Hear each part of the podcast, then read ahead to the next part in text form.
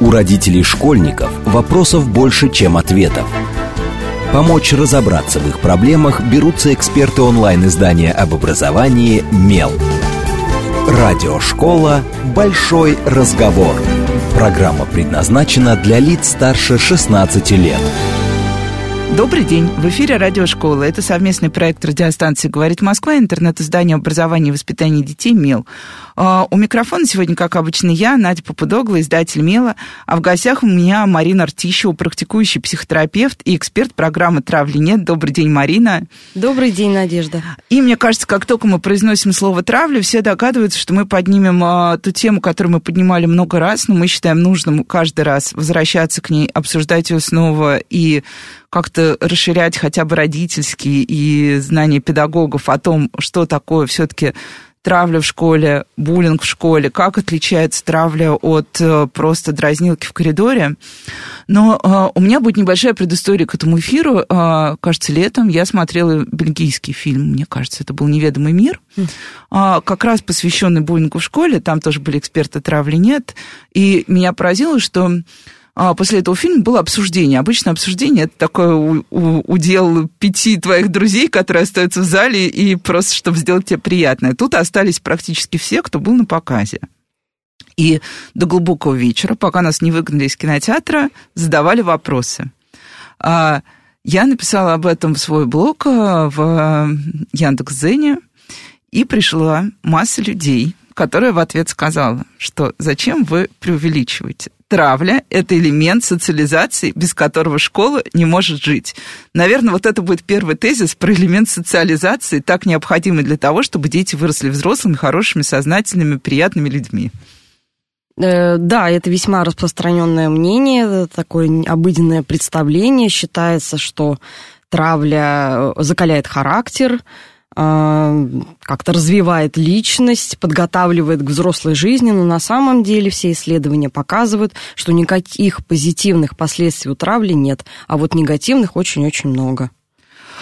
Ну, а э, есть еще один тезис, тоже, который я много раз услышала, что, например, э, тем, что мы постоянно поднимаем эту тему, вновь, вновь говорим о ней открыто, что мы таким образом как бы выхолащиваем тему буллинга, потому что все уже достаточно информированы о том, что есть. Вот если посмотреть с позиции как раз э, вашего экспертного опыта, уровня этой информированности, он действительно стал прям вот такой приятно высокий, или мы на самом деле просто продолжаем работу и видим, что еще многим-многим людям нужно понять, чем травля отличается от дразнилки, а дразнилка от травли. Ну, на самом деле, э, такие вопросы существуют, и буквально недавно, вот, мне кажется, в пределах месяца назад мы опять столкнулись в очередной раз с мнением, что какая такая травля, это ерунда всякая, мы все проходили. Это, это мнение говорят, родителей да, тоже, да, да, это мнение взрослых. Угу. Какая такая травля, мы все через это проходили, ничего страшного, о чем речь.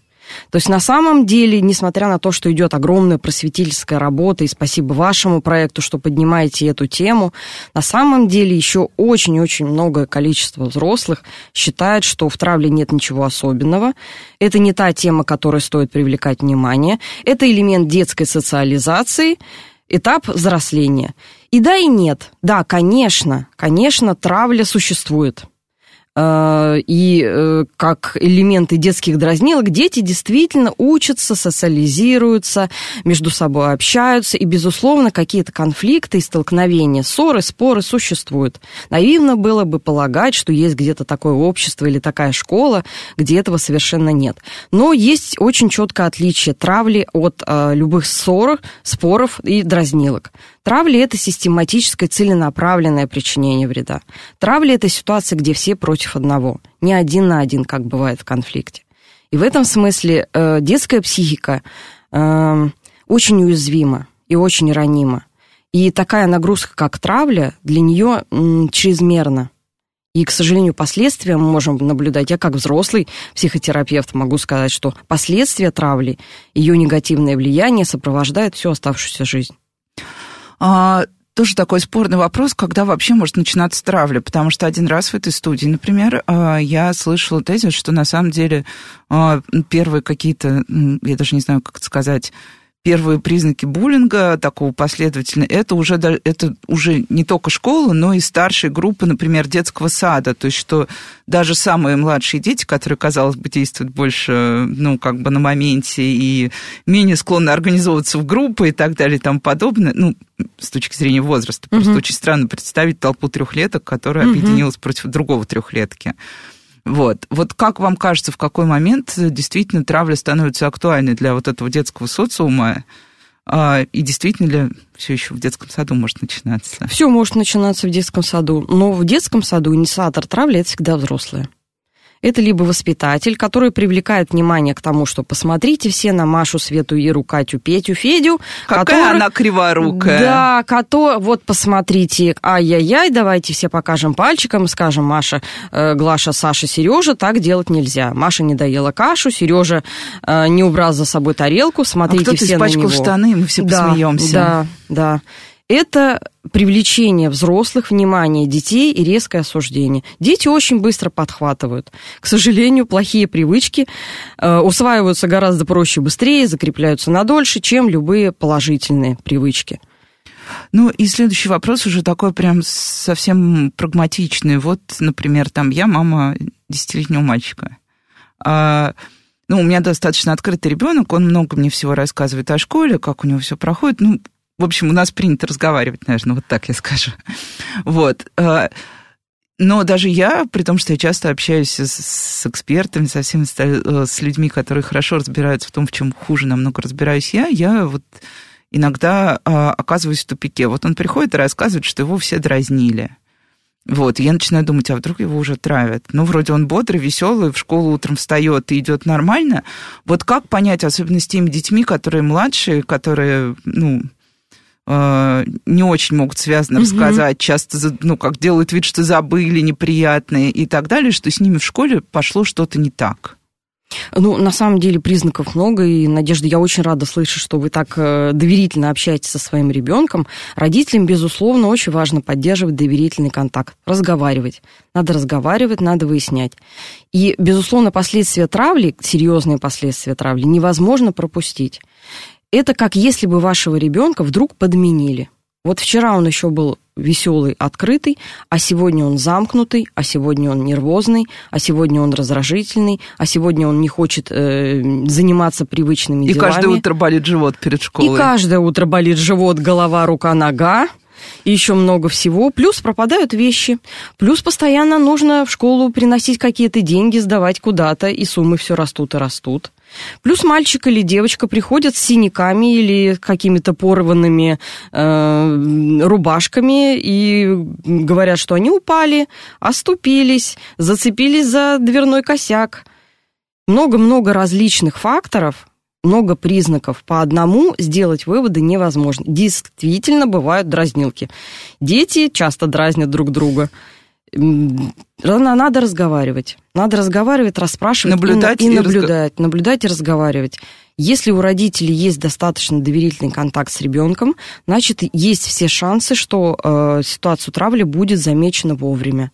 Хотя бывают случаи, что дети очень долго скрывают это, не хотят вовлекать родителей, они очень сильно боятся, что будет хуже, если они что-то расскажут. Плюс есть некоторый такой миф о том, что ябедничать нехорошо. Да, вот я хотела сказать, что у нас в школе очень хорошо работают с тем, что не будь ябеды, не стучи, причем не в позитивном смысле, что такое, в общем-то, настоящее стукачество. Я думаю, мы понимаем разность коннотаций, а вот именно, что типа наябничал, ну все, ты что, трус ябедничать?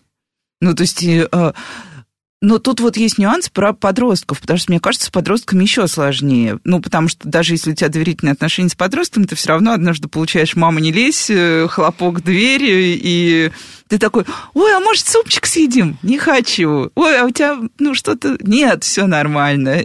Вот как наблюдать за подростками? Что у них есть какие-то свои особенности, чтобы понять, ну, тем более, что подростки действительно часто их хандрят и не хотят в школу по миллион других причин еще, помимо того, что у них может что-то быть неблагополучно. Да, конечно. Тут, конечно, большое значение имеет комплекс факторов. Э, важно еще э, наблюдать, есть ли у ребенка друзья.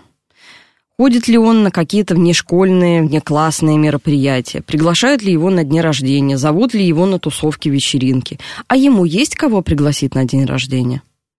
Это еще тоже один дополнительный признак, который может настораживать. Если таких друзей нет, если он постоянно сидит дома, если ни его не зовут, ни он никуда не ходит, это тоже дополнительный повод задуматься, плюс к вышеперечисленным признакам, которые мы уже обсуждали до этого нежелание ходить в школу, пропажа вещей, синяки не, непонятно откуда взявшиеся, резкое изменение поведения. В любом случае это повод насторожиться.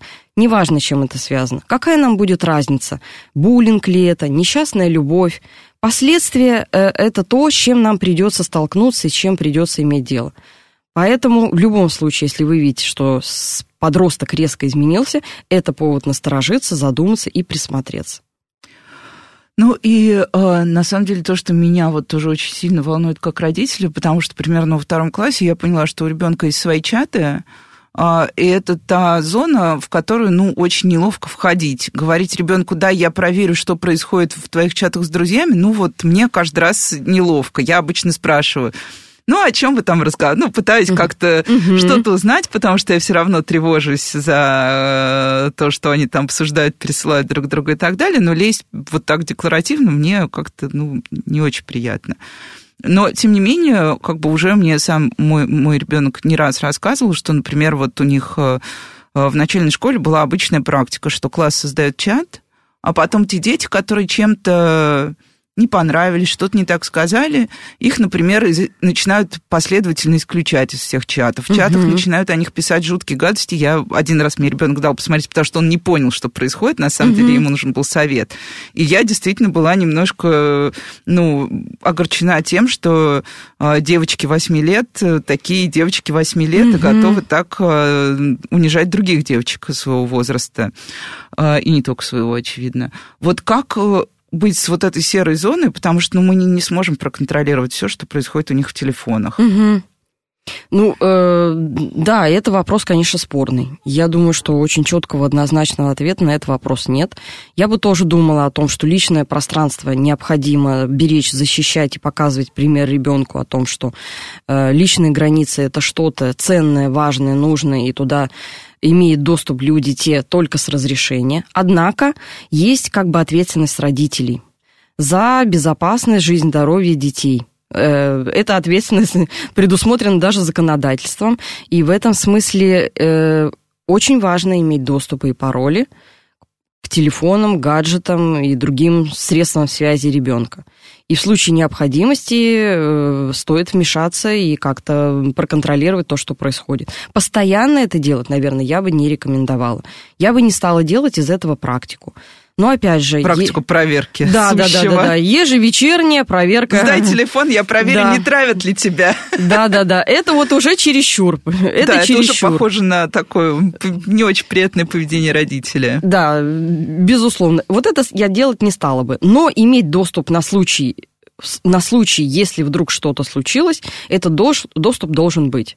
Если ребенок, конечно же, рассказывает какие-то такие случаи, ну, не стоит пропускать э, мимо ушей. Для начала стоит э, вообще обсудить и понять, ребенок понял, что происходит. Он понимает, что это такое, он понимает, как это называется. Потому что на самом деле наиболее эффективные методы борьбы с травлей в таком массовом масштабе – это вмешательство свидетелей не э, призвание к совести буллеров, не э, сочувствие поддержки жертвы, а там, где свидетели считают, что э, такое поведение в группе недопустимо, где существует негласное правило, что у нас не травят, у нас уважают, у нас ценят э, окружающих друг друга, там травля, ну, она как начинается, так и быстро заканчивается. Свидетели – это те, которые вроде бы и не травят, вроде бы в стороне, но на самом деле они тоже активные участники. И они активно участвуют либо своим молчанием, либо э, какими-то протестами. Ребята, ну что такое? Ну, давайте Почему не будем, да, такое, да. Ребят, ну это чересчур, ну давайте не будем. Вот если один, два, три, пять человек так скажут, уже будет формироваться определенное общественное мнение, общественное э, неприятие подобного поведения. Травля существует там, где она э, поддерживается. очно, заочно, гласно, негласно. Там, где она не поддерживается, там, где скидывают брови, там, где вы удивляются, там, где возникают э, настороженные выражения лиц, э, буллер очень быстро понимает, что, наверное, он делает что-то не то. Если э, подобная реакция наблюдается среди большинства, то травля очень быстро пресекается. Поэтому если, если ваш ребенок сообщил о том, что травили не его, а какого-то третьего ребенка, э, стоит поговорить на эту тему, спросить, как он относится к этому, насколько это массово происходит в классе, в группе, как реагируют остальные дети, сколько человек э, присоединяются к травле, сколько человек являются объектами травли. Спросить его, а как он считает, хорошо это или плохо, а готов ли он что-то сделать, вмешаться. Не все могут быть героями, безусловно. Есть робкие дети, которые смотрят, стыдятся, переживают, боятся, но молчат. Но молчат, им страшно. Но если это повторяется неоднократно, возможно, это повод обсудить на родительском собрании. Возможно, это повод обратиться к учителю, сказать, насколько он осведомлен о том, что происходит в классе, в группе. Это повод для того, чтобы вмешаться, так или иначе, не пройти мимо. И не молчать точно так же, как не молчать молчали робкие дети, которые имеют Безусловно. полное право на это конечно, молчание. Конечно, конечно. Там, где свидетели выступают против, травля прекращается очень быстро. А вот э, про родительские собрания. Я заметила за последние годы такое прям, э, ну, это как мантру произносит на каждом родительском собрании в Москве, по крайней мере, я уже на десятках собраний это слышала, потому что я иногда хожу не только своему ребенку на собрания, но и на другие, а, что, уважаемые родители, если у вас что-то происходит, у ваших детей что-то между собой происходит, вы не идете к директору, вы не пишете друг другу, не начинаете там, а ваш э, такой-то ребенок обидел такого-то моего ребенка, вы идете ко мне, к вашему классному руководителю, и я начинаю разбираться. Вот насколько эта схема ну, оптимальна для решения таких вопросов, где получается, что главным арбитром становится классный руководитель. Э, это оптимальная схема. Вы знаете, неплохая схема, тем более, что если классный руководитель нас открыт к диалогу, то, безусловно... То есть готов принимать да, на себя конечно, эту роль. конечно. То стоит начать с него. Он с детьми проводит полдня.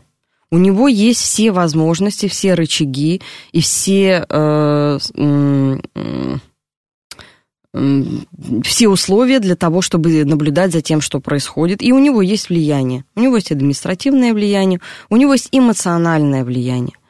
Он тот взрослый, к которому, к которому обращаются дети. И, э, безусловно, если что-то произошло, начать с классного руководителя, мне кажется, отличная идея. Прийти и поговорить. А вот обратная ситуация. Ты приходишь и говоришь, классный руководитель вроде бы... Вот мы получаем очень много таких вопросов. Э, у нас есть форма вопрос-ответ на мейле, где пользователи сами присылают вопрос, что мы обратились к классному руководителю, рассказали ситуацию, он сказал, что принимаю меры, а в итоге, принимая меры, в одном случае у нас, например, это было, ну, ребенка заставили публично извиниться, ну, mm. того, который обижал при всех, и ничем хорошим это не закончилось. Безусловно. А, и второе, классный руководитель сказал, я разберусь, и даже, судя по всему, не стал mm-hmm. пытаться, а просто протокольно ответил. Вот куда дальше идти родителю в этом случае? Э, ну, э, давайте немножечко отмотаем назад и подумаем о том, как построен этот разговор. Э, безусловно, прежде чем пойти к учителю, стоит очень сильно продумать то, что вы собираетесь сказать. Разговор должен быть конструктивный. Он не должен носить... Э, Эмоциональный, да, да, обвиняющий да, характер. Да, обвинения, осуждения, требования, Ультиматум, напад, да. ультиматумы, нападки. Пойду дальше к директору в Безусловно. департамент. Такого рода разговоры провоцируют только сопротивляться и саботировать. Никто не любит, когда его критикуют. Э, надо приходить с учителем с внутренним ощущением, что вы на одной стороне баррикад, и вы сейчас объединитесь для того, чтобы вместе решать проблему. Если в разговоре вы это транслируете к учителю, существенно повышаются шансы, что он будет заинтересован в том, чтобы включиться и как-то заниматься этой ситуацией. Э, когда разговор проведен, и вы э, рассказываете учителю то, что вы заметили, перечисляйте факты. Не надо голосного, не надо оценок фактов. Нехорошо, что кто-то что-то сделал. Скажите, кто что сделал, и скажите, и дайте оценку, что вы считаете, что это уже травля, и это тот, э, та ситуация, которую не стоит проходить мимо. Далее спросите у учителя, что конкретно он собирается сделать, что конкретно и когда. Обозначьте сроки. То есть прям задать да, вопросы более да, чем, которые вот прям да, подразумевают да. прямые ответы. Конечно, приму меры это ни о чем. Э, приму меры, это, условно говоря, рассажу по разным партам. Это тоже может быть э, приму меры, но насколько эффективны эти меры, это... Зависит от ситуации. Безусловно. Конкретно. Да, когда-то может быть и это неплохо, но по большому счету это ни о чем. Нужно конкретно учителям спросить, что конкретно он собирается сделать. Когда конкретно он собирается сделать. После того, как те сроки будут обозначены, обязательно обратиться и заново спросить, что было сделано, какой был получен результат, что собираются делать дальше. Если видно, что учитель по каким-то причинам не собирается реагировать на эту ситуацию, не идет к диалогу и вообще не считает ситуацию серьезной, тогда можно обращаться к вышестоящему руководству, заучу, директору. И э, тут уже можно говорить о том, чтобы писать письменное заявление, регистрировать его и э, требовать какие-то письменные ответы на ваш запрос. Школа обязана отреагировать. То есть У это нее... прям нормальная процедура, да, которой можно не абсолютно. стесняться. Конечно, не можно, можно и не нужно стесняться. Безопасность вашего ребенка э, в, в учебном процессе – это задача школы, это ее прямая непосредственная обязанность. О чем она как раз любит нам напоминать, когда не выпускают детей бегать э, на переменах в коридор, потому что мы же несем за них ответственность. Именно, именно. И за, такое, за такие явления, как ссоры, конфликты и травли, они тоже несут ответственность. Ну, кстати, тут вот большая часть родителей, но мне кажется, это какая-то наша уже, я не знаю, травма поколения, что ли, даже, может быть, не одного поколения, говорит так, значит, напишу заявление, и его все из этой школы выживут. А это такая хорошая школа, мы так долго пытались туда попасть, смотрите, сейчас вот, сейчас его уже и директор будет травить. Да, к сожалению, мы напуганы. Мы все немножечко напуганы. Мы боимся лишний раз как-то обозначить свои права, мы боимся лишний раз о чем-то попросить, мы боимся лишний раз что-то потребовать. Но э, тут стоит задать самому себе вопрос. А нужна ли та школа, в которой, если я заявляю, что моего ребенка там, обижают, и та школа, которая не только игнорирует, но еще и усиливает давление, нужна ли вам эта школа, и те ли ценности прививает эта школа, которые вы хотели бы, чтобы с вашим ребенком пошли по жизни. Помимо знаний. Помимо знаний, безусловно. Безусловно, если вам кажется, что э, школа это небезопасное место даже для вас, родителей, стоит ли оставлять там ребенка? Ну, задумайтесь. Ну и э, мы скоро уже уйдем на новости, поэтому э, такой прямо короткий, наверное, протокольный вопрос. А если в процессе этого возникает родитель второй стороны, и мы знаем, что обычно это достаточно, ну, родитель, который всегда, он, во-первых, тоже защищает своего ребенка, во-вторых, он может считать, что вы все придумали, мы все придумали и так далее. Вот стоит ли вести переговоры или в этой ситуации мы от переговоров отстраняемся и держимся вот позиции, что мы уже описали, то, что мы знаем, то, в чем мы хотим, чтобы школа разобралась, и уже не, не, э, не начинаем бесконечный WhatsApp-чат на тему, угу. чей ребенок лучше. Э, слушайте, ну если есть уже прецеденты, если вы уже имеете вполне достоверные э, факты или представления о том, что разговор будет вывернут таким образом, стоит сразу, конечно, привлекать арбитров. Сейчас существует э, такая практика, как привлечение медиаторов. И, соответственно, это сразу как бы разговор на троих, э, где есть ведущий этого разговора, который следит за соблюдением правил, который обозначает позицию участников, помогает каждому участнику прояснить то, что произошло, поговорить о том, какие это вызывает чувства, переживания, отделить факты от эмоций и э, помочь найти какое-то конструктивное решение, выйти на конструктивный диалог. А этот медиатор, он из школы или нет? Из школы. Из Можно школы. психологи, э, ну, сейчас как бы активно идет разговор о внедрении практически, ну, чуть ли не в каждой школе вот этой службы медиаторов, службы разрешения конфликтных ситуаций. Это может быть конфликт взрослый-взрослый, например, родитель-учитель. Да, да, да. Взрослый ребенок, учитель ребенок-ребенок, любого рода конфликты. Ну и вот сейчас мы как раз прервемся на короткие новости и сразу после них продолжим разговор о школе и о наших детях. С вами Радиошкола, не отключайтесь. У родителей школьников вопросов больше, чем ответов. Помочь разобраться в их проблемах берутся эксперты онлайн-издания об образовании «Мел». Радиошкола «Большой разговор». Добрый день, в эфире снова радиошкола. Это совместный проект радиостанции «Говорит Москва», интернет-издание об образовании и воспитании детей МЕЛ. У микрофона по-прежнему я, Надя Попадогла, издатель МЕЛа. В гостях у меня по-прежнему Марина Артищева, практикующий психотерапевт и эксперт программы «Травли нет». Добрый день еще раз, Марина. Добрый день. И обсуждаем, да, мы то, что происходит с нашими детьми в школе, отношения между детьми, а, как мы уже поговорили в первой плане, как, собственно, понять, э, что с ребенком может идти не так, есть ли у него какие-то проблемы в отношениях с одноклассниками или другими ребятами, не только одноклассниками. А, а, и тут есть сложный нюанс, когда мне, ну, мне кажется, он сложный в целом, а, когда у ребенка проблемы с, с учителем. И mm-hmm. даже не только у ребенка, но и иногда, я так понимаю, что это случается у целого класса. И получается, что здесь, если когда ты предполагаешь, что конфликт внутри детей, ты идешь к классному руководителю, а тут вдруг у тебя оказывается взрослый, про которого ты знаешь уже, что он позволяет себе какие-то недопустимые в отношении детей вещи.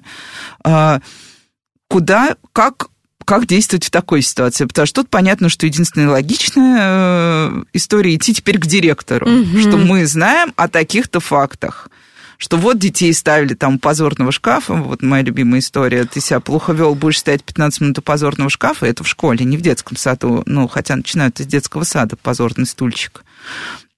Вот. А, насколько здесь стоит ходить к директору, или если уж ты попал на такого учителя, лучше сразу бежать? О, это вопрос, конечно, сложный, однозначного ответа нет. Тут э, я знаю, например, историю о том, когда родители занимали весьма активную позицию, добивались того, что родитель был снят с классного руководства или даже уволен. И если как бы Роди... А что в такой случае? Угу. Родителям лучше объединяться? То есть, если, как бы, вот, не знаю, тоже идти группой против педагога? Или ну, потому что обычно родители же обсуждают, как себя ведет угу. учитель. Они, у них есть либо совокупное удовлетворение, часто бывает совокупное неудовлетворение, ну, в основном качеством образования, но бывает, угу. что и не только им. Вот как, как тут лучше, э, как даже лучше как-то не то слово, мне кажется. Какой может быть оптимальный, эффективный, угу. да, алгоритм действий? Ну, безусловно, коллективные письма и коллективные заявления имеют гораздо больший вес. Э, и э, они гораздо более достоверные, чем недовольство какого-то одного родителя. И коллективные заявления – это то, что очень сложно оставить без внимания, практически невозможно. И если есть возможность объединиться, лучше это сделать.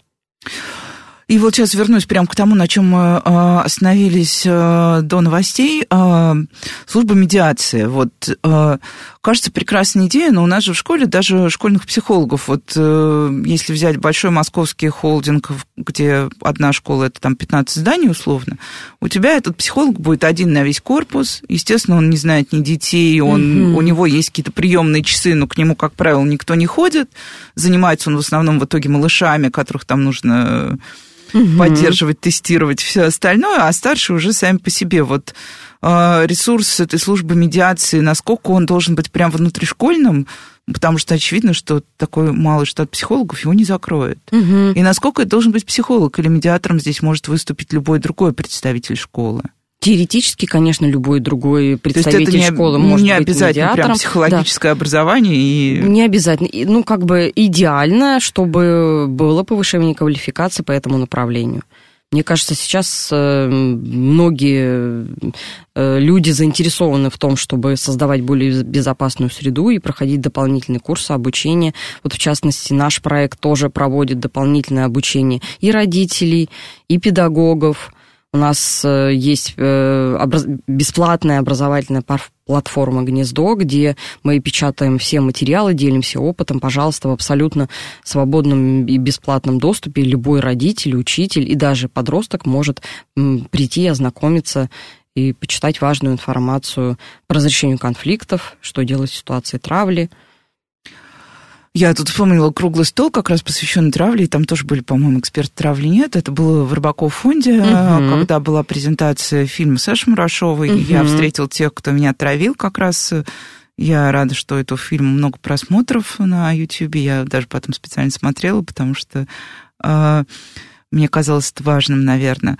А вот там прозвучал такой тезис относительно педагогов, что педагоги до последнего находятся всегда в отрицании. Ну, то есть, если спросить педагогов, знаете ли вы, что такое школьный буллинг, все говорят, да, конечно. Как только задается вопрос, были ли у вас в школе подобные ситуации, педагоги говорят, нет, у нас этого не существует. И что педагоги как бы старательно отрицают и внутри школы факт того, что что-то может идти не так.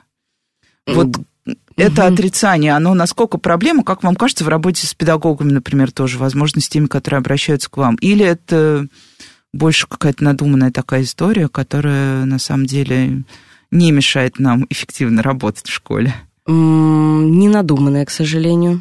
Э, почему-то считается, что э, педагоги и родители это некоторая оппозиция по отношению друг к другу. И у них есть, э, скажем так, точки соприкосновения и точки, столкновения, которые подразумевают разность позиций. И, безусловно, все люди разные, и разные родители есть. И есть ситуация, когда педагога травят родители – и э, дети даже. И дети, да. То есть это не односторонняя история, что только учителя могут выступать инициаторами буллинга, они могут быть также и жертвами. И, ну, да, наверное, педагогический процесс, он весьма сложный. И нагрузка у наших учителей весьма высокая. Если э, к ним поступают какие-то дополнительные жалобы и требования, это тоже дополнительная нагрузка, которая каждом индивидуальном случае может вызывать раз, разнообразные реакции. Но, к счастью, мы знакомы со многими педагогами, которые настроены на то, чтобы работать с этой ситуацией.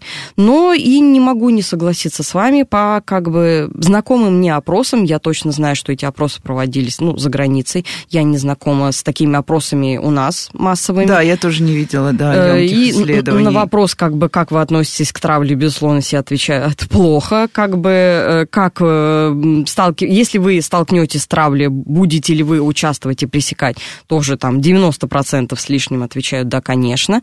Когда на этой же выборке, связанные э, на вопросы, э, отвечают дети, э, про тех или иных учителей, сталкивались ли они в реальной ситуации с этим и как реагировали взрослые, то вот совершенно другие ответы были получены о том, что да, бывает, но как бы нет, не вмешиваются.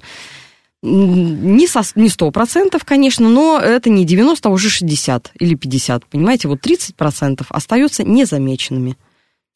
Но как будто бы. Тут вот вопрос последствий тоже, потому что мы, в принципе, с этого начали разговор о том, что, ну вот я рассказывала историю, как э, у внезапно плейн кинотеатра нашли свои истории про буллинг, которые они, взрослые люди, рассказывали. А вы сказали, что у травли есть очень, ну, долгая история последствий. Тоже я достаточно часто слышу тезис, что ну что такого, ну вот, вот условно, я не знаю, там в меня тоже, не знаю, мне тоже на спину клеили всякие обидные стикеры полшколы, а я вырос нормальным человеком. Вот э, что такое вообще последствия травли, если их попробовать определить вот, ну, с точки зрения психолога? И насколько они действительно угу. такие, ну, понятно, что здесь каждый случай индивидуален, и у каждого случая своя там тяжесть и разные люди, но насколько действительно нужно прорабатывать последствия этой травмы, если ты чувствуешь, что тебя вот не отпускает школу, ну, потому что меня, если честно, поразило, что 40-летние люди вставали угу. и говорили, а вот со мной было вот так, и я до сих пор это переживаю. Ну, безусловно, травля может стать очень сильной травмой, которая нанесет очень глубокие психологические раны, с которыми придется сталкиваться, возможно, всю жизнь. Э, я не знаю, насколько статистически, но вот из своей психотерапии психотерапевтической практики могу сказать, что те, кто сталкивался с травлей в ситуации в ситуации школы и выступал в роли э, там, жертвы или свидетеля, с большой долей вероятностью продолжают э, этот мотив и во взрослом возрасте, и на рабочем месте. Те, кто был жертвой травли в школе, часто бывают жертвой травли или инициатором травли во взрослом возрасте в рабочем коллективе. Потому что вот это вот ощущение беспомощности и униженности очень оставляет глубокий след И, э, знаете, жить в небезопасном мире, где действуют законы стаи, где кто сильный, тот и прав, и на помощь рассчитывать не приходится, но, к сожалению, э, не формируют никакого э, позитивного и доброжелательного настроя, провоцируют либо защищаться, либо быть первыми.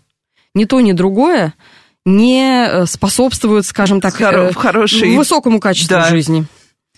А, тоже один раз в этой студии я слышала от ваших коллег, терапевтов, мнение, что как раз агрессорами всегда становятся примерно одни и те же типы личности, да. Что это всегда дети с какими-то определенными нарциссическими моментами. Ну, в общем, у нас был целый эфир, который меня на самом деле немножко удивил, потому что до этого я слышала прямо противоположное зрение, что э, агрессоры травли не типологизируются единым каким-то вот этим шаблоном. Вот что нас, ваше мнение, не оспаривая, но ваше угу. мнение как тоже, как практикующего терапевта? Э, и да, и нет. Ну, э, знаете, если считается, что жертвой травли может стать любой, и я считаю, что агрессором тоже при определенных обстоятельствах может стать любой. А что это могут быть, например, за обстоятельства? А, ребенок длительное время, находящийся в ситуации травли по какому-то внешнему, допустим, признаку, попадает в среду, где он э, имеет некоторую власть и авторитет, например, старший против младших. Весьма распространена ситуация, когда ребенок, являясь старшим ребенком в семье, получает какой-то негативный опыт в школе, приносит его домой и э, также обращается со своими младшими братьями и сестрами. Вот, пожалуйста, один из примеров. Травля э, – это ситуация униженности, и ситуация униженности требует компенсации. К сожалению, mm-hmm. у детей нет э, весьма развитой рефлексии и осознанности, и нет широкого выбора паттернов поведения в том или ином случае. Они действуют по подражанию. Их травили, они травят. А свидетели в этой ситуации? Вот э, насколько вероятно, что свидетель, он э, в какой-то момент может э, перейти в категорию агрессора? Потому что ну, он же тоже запоминает какой-то определенный вот... Он видит, что происходит определенная ситуация. Даже она ему не нравится, но, например, ребенок понимает, что так безопаснее зато. Угу. Мы же как бы да. еще исходим из этого. И сложно его за это осудить. Да, к сожалению, знаете, проводили опросы. Э, опросы, там был э, такой вопрос, э, если кого-то травят, два ответа. Надо было выбрать один из двух. Один там, он этого не заслуживает. Второй ответ, он получает по заслугам. И вот чем старше дети, тем больше ответов получают по заслугам. Если в младшем возрасте, младшей школе, э, там где-то 90, допустим, 90 примерно процентов считают, что не заслуживает, в средней школе это уже 80 процентов, старше а 70 к сожалению, вырабатывается толерантность вот к насилию. Это сам... угу. Да, толерантность к насилию. Когда мы перестаем насилие, оскорбление, обзывательство, издевательство, слухи, сплетни и, и т.д. и т.п., мы перестаем считать чем-то особенным. Ну, подумаешь. Вот эта позиция, ну, подумаешь, ничего страшного. Чем дальше мы привыкаем, начинаем думать, что это ну, просто какая-то часть жизни. То есть это нормализация, не да, норма. Да, да, да. Это, конечно, повышение порога. А, и еще одно мнение тоже, которое я слышала, но это уже больше от того, что я читала в комментариях к массе наших публикаций на Меле, а, что а, определенной предпосылкой того, что дети в школе становятся такими уязвимыми, это то, что ну вот появилось поколение осознанных родителей, которые стали заботиться о детях, выросла некая вот эта, ну, поколение снежинок считается постарше, но так или иначе, вот эти маленькие снежинки, которые ничего не могут, приходят они совершенно вот такие все мягкие, ватные в школу, и, естественно, дальше им кажется, что все вокруг плохо, поэтому ну, а, и угу. дальше возникает опять история про вы перегреваете травлю, потому что просто вы вырастили впечатлительных детей. Эм, Я каждый раз думаю, как парировать. Какое количество впечатлительных детей мы должны были вырастить, чтобы... Ну, наверное, впечатлительных детей воспитали впечатлительные взрослые, которые тоже, наверное, формировались на разломе времен. И э, когда старое, скажем так, уходило, а нового еще не создалось, и совершенно было сложно сориентироваться, какие теперь методы воспитания являются правильными. Вот все, что раньше было, вот все неправильно. А какие теперь правильные? И, ну, ни для кого не секрет, что средства массовой информации и известные популярные сети э, предлагают огромное количество авторских и полуавторских методик воспитания, имеют своих последователей и приверженцев. У меня очень много в терапевтической практике взрослых, молодых родителей, которые, вот, к сожалению, не знают, какую ему книжку читать, Потому что э, покупка двух разных книжек может Приводит, привести да. к тому, что в одной написано, там, условно говоря, хвалить детей нужно, а в другой хвалить детей запрещается. И что бедным родителям делать? Наши родители детей очень воспитывают чувствительные взрослые. Наши родители очень много спрашивают, как же научиться правильно контейнировать. Да, да, да. Потому что нам же велели контейнировать детей, чтобы они выросли благополучными, а ну, контейнирование, насколько я понимаю, все-таки достаточно сложный для просто родителей прием. Я, ну, я в свое время отчаялась и перестала пробовать. Вот так я бы определила свою родительскую практику. Ну, вы знаете, считаю, ну, в настоящее время считается, что фрустрация, вообще какое-то неудовлетворение потребностей, это является однозначно чем-то негативным. Но на самом деле э, очень важно у детей формировать э, принцип реальности, который сменит принцип удовольствия. Мы не все получаем, чего хотим. От чего-то приходится отказаться, к чему-то придется постараться, а, а чего-то надо подождать. Минимальная фрустрация, которая, э, скажем так, запакована э, в родительскую поддержку, необходима детям мнение о том, что детей надо ограждать от всех трудностей, сложностей и удовлетворять их потребности всевозможные, то, как только они возникли, или даже еще загодя, вот это мнение, ну, скажем так, эм, ну, не оптимальное. Да, для может того, сработать да, против да, да, ребенка. Однозначно. Как бы минимальные стрессы, минимальные. Я не говорю, что надо детей обязательно бить, вот наказывать, бросать, да, вот да, бросать эту... на проезжие части и смотреть, как он себя поведет. Нет, ни в коем случае. Но если ребенок требует 18-ю конфету, наверное, стоит ему уже отказать и столкнуться с тем, что с его разочарованием, болью, обиды, сказать, да, я понимаю, безусловно, ты злишься, на это ты имеешь право, но конфету ты все равно не получишь. А, я обожаю реакцию детей на вот это, когда ты им говоришь, что ты имеешь право злиться. Мой ребенок говорит, мама, а ты в какой книжке это прочитала? Расскажи. Ну, это уже когда он стал mm-hmm. большим. А, но при этом мы должны воспитывать в детях тот самый порог того, с чем они не должны мириться. Безусловно. Личные границы – это э, очень важный момент. И для маленьких детей тоже. Безусловно, безусловно. Как бы, ну, наверное, надо начать с телесных границ. Э, то, о чем мы, взрослые, очень сильно забываем. Мы хватаем детей, э, начинаем им там, одевать, переодевать, помазать что-то, закапать, глазки, да, ушки. Просто тащим, тащим. Да, просто тащим и хватаем, ну, и совершенно не задумываемся о том, что ну а завтра кто это будет делать. Если это считается нормальным, что какой-то взрослый... Э, взял и потащил взял меня. и потащил меня, что мое, мое тело принадлежит не совсем мне, а кому угодно более сильному, то какой он может отпор дать завтра незнакомому э, и опасному взрослому? Ну, или просто старшим мальчикам в школе. И старшим мальчикам в или школе. девочкам. Именно, именно. Потому это то... что право старшинства все равно же сохраняешь Конечно, в этой конечно. Ситуации. Если как бы, ну, э, безусловно, есть много моментов, когда родителю приходится схватить и потащить ну, не ну, да, мы не будем, естественно. Да, не, да и, и приходится закапать глазки. Э, и прививки носик. мы ставим под слезы, да. Безусловно. Давайте не будем как бы думать, что родитель может быть э, всегда таким добрым волшебником, который никогда ребенку не причинит никакой боли специально или случайно. Но в этом смысле стоит обозначать как бы то, что ты делаешь, и то, зачем ты это делаешь. И принимать те чувства, которые может испытывать ребенок. Да, я понимаю, что тебе неприятно, что я тебе сейчас там закапываю глаза, но это необходимо, я делаю это для твоего здоровья. Ну и тоже у нас уже подходит время к концу. Я, наверное, задам вечный вопрос родителей, которые нас спрашивают, когда все-таки идти с ребенком к психологу, если ты не можешь разобраться, что с ним происходит. Может, его травят, может, не травят. Ты пытаешься выстроить доверительные отношения, у тебя они не выстраиваются. Вот. И как вообще э, родителю идти вместе с ребенком, идти отдельно от ребенка, просто сперва с кем-то проконсультироваться, узнать что-то. Вот какой может быть такой приемлемый алгоритм для угу. взрослых?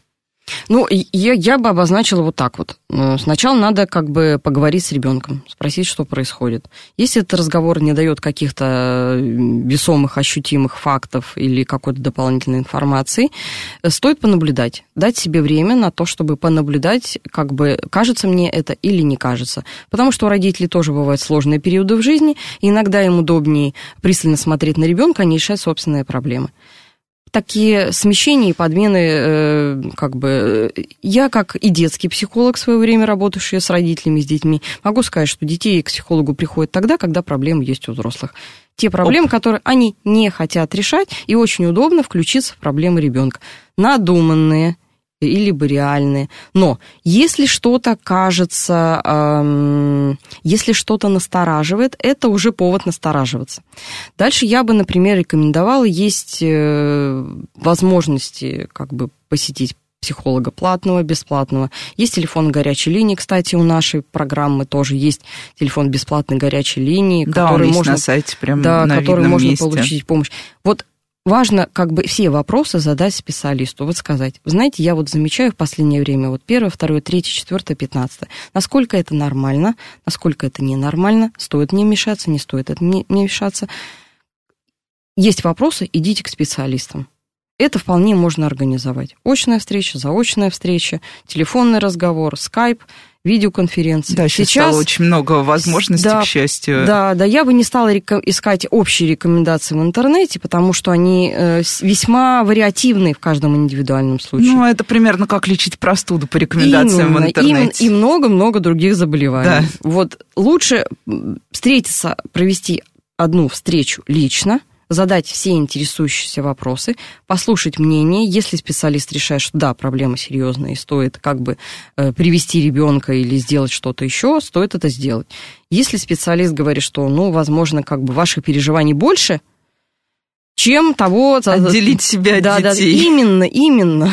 Чем того требует ситуация. Вот, возможно, тогда стоит разбираться с собственными проблемами. Счастливая мать, спокойная, спокойные дети – это, кстати, еще один тоже такой тезис, который я в последнее время часто слышу, что при том, что мы много говорим про сепарацию и ее важность, что родителям стало сложнее отделять себя от детей, и они, ну, как, как сказать, растягивают во времени этот процесс, угу. то есть не давая как раз вот этой вот какой-то каждое, с каждым возрастом новой свободы ребенку. Да, к сожалению, Надежда, я так вот думаю, что мы сейчас живем во время несепарированных взрослых очень много несепарированных взрослых. Так, несепарированные взрослые, это те, кто не сепарировался от своих родителей Именно. Еще? Опа. А нам говорили, что мы из 90-х нас сепарировали первым днем. Ну, как бы преждевременная э, сепарация приводит э, к тайной тяге к идеальным родителям, который где-то вот существует, э, придет, спасет, исполнит все желания. Недаром сейчас так много и распространено всевозможных эм, методик саморазвития, лайф-коучинг, где путем простых манипуляций, аффирмаций и просто правильных формулировок желаний э, предполагается, что вот э, стоит только захотеть, можно в космос полететь.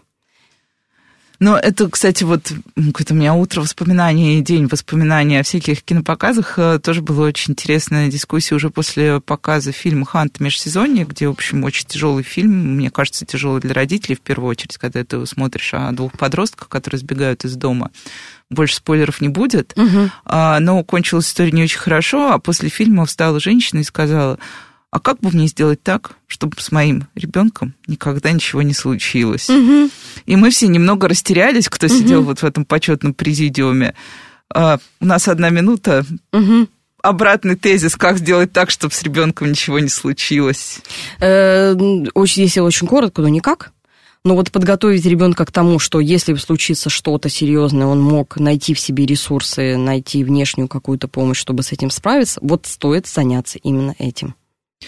Ну все, собственно, наше время подошло к концу. Спасибо большое. Да, наблюдаем за детьми, разговариваем с детьми и готовим их да, к тому, чтобы они тоже могли немножко постоять за себя, ну, с нашей помощью, когда это нужно. А, с вами была Радиошкола. До встречи на следующей неделе.